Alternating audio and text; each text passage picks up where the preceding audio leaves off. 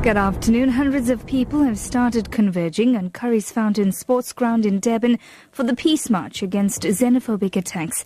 Many people at the sports ground are voicing their solidarity with foreign nationals as well as denouncing the xenophobic violence that has been taking place in KwaZulu-Natal and some other parts of the country.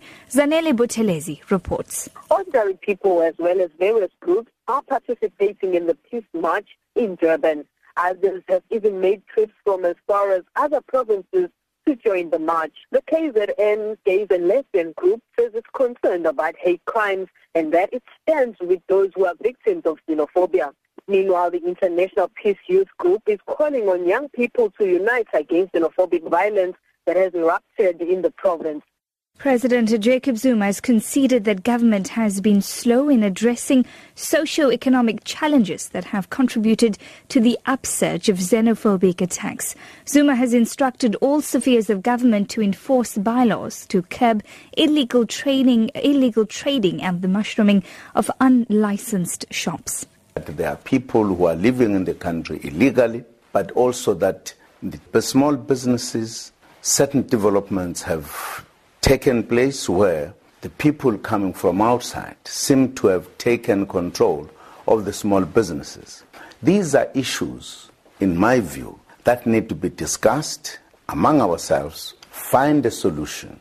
We are aware of the frustrations that the people in South Africa have been voicing. Perhaps as government, we have not been very quick in addressing these issues. NUMSA President Andrew Chirwa has blamed the ANC-led government's policy choices for the xenophobic attacks sweeping the country.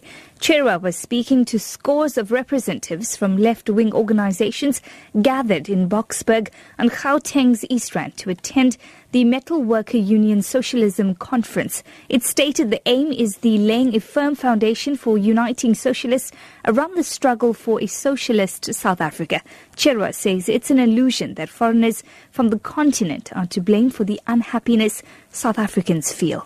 Our people are frustrated, confused. They think we are where we are today because of our fellow foreign national, which are Africans, majority of them. And that's an illusion that is created through capitalism. Comrades, we here where we are, our people are frustrated today because of the policy choices of the ANC led alliance. The ANC led alliance has failed our people and it must take responsibility for what is happening in the country.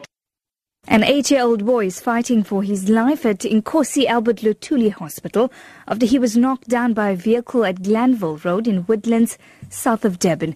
Netcare 911 spokesperson Chris Porter says reports indicate that the child ran across the road on his way to school. Uh, paramedics found him lying on the road uh, with uh, life-threatening injuries. Uh, he was stabilized, placed on a ventilator, and then transported through to the Albert Luthuli Hospital where he's receiving further care. Your top story at 12 hundreds of people have started converging on Curries Fountain Sports Ground in Durban for the Peace March against xenophobic attacks. For Lotus FM News, I'm Tracy Valaydham. I'll be back with more news at 1.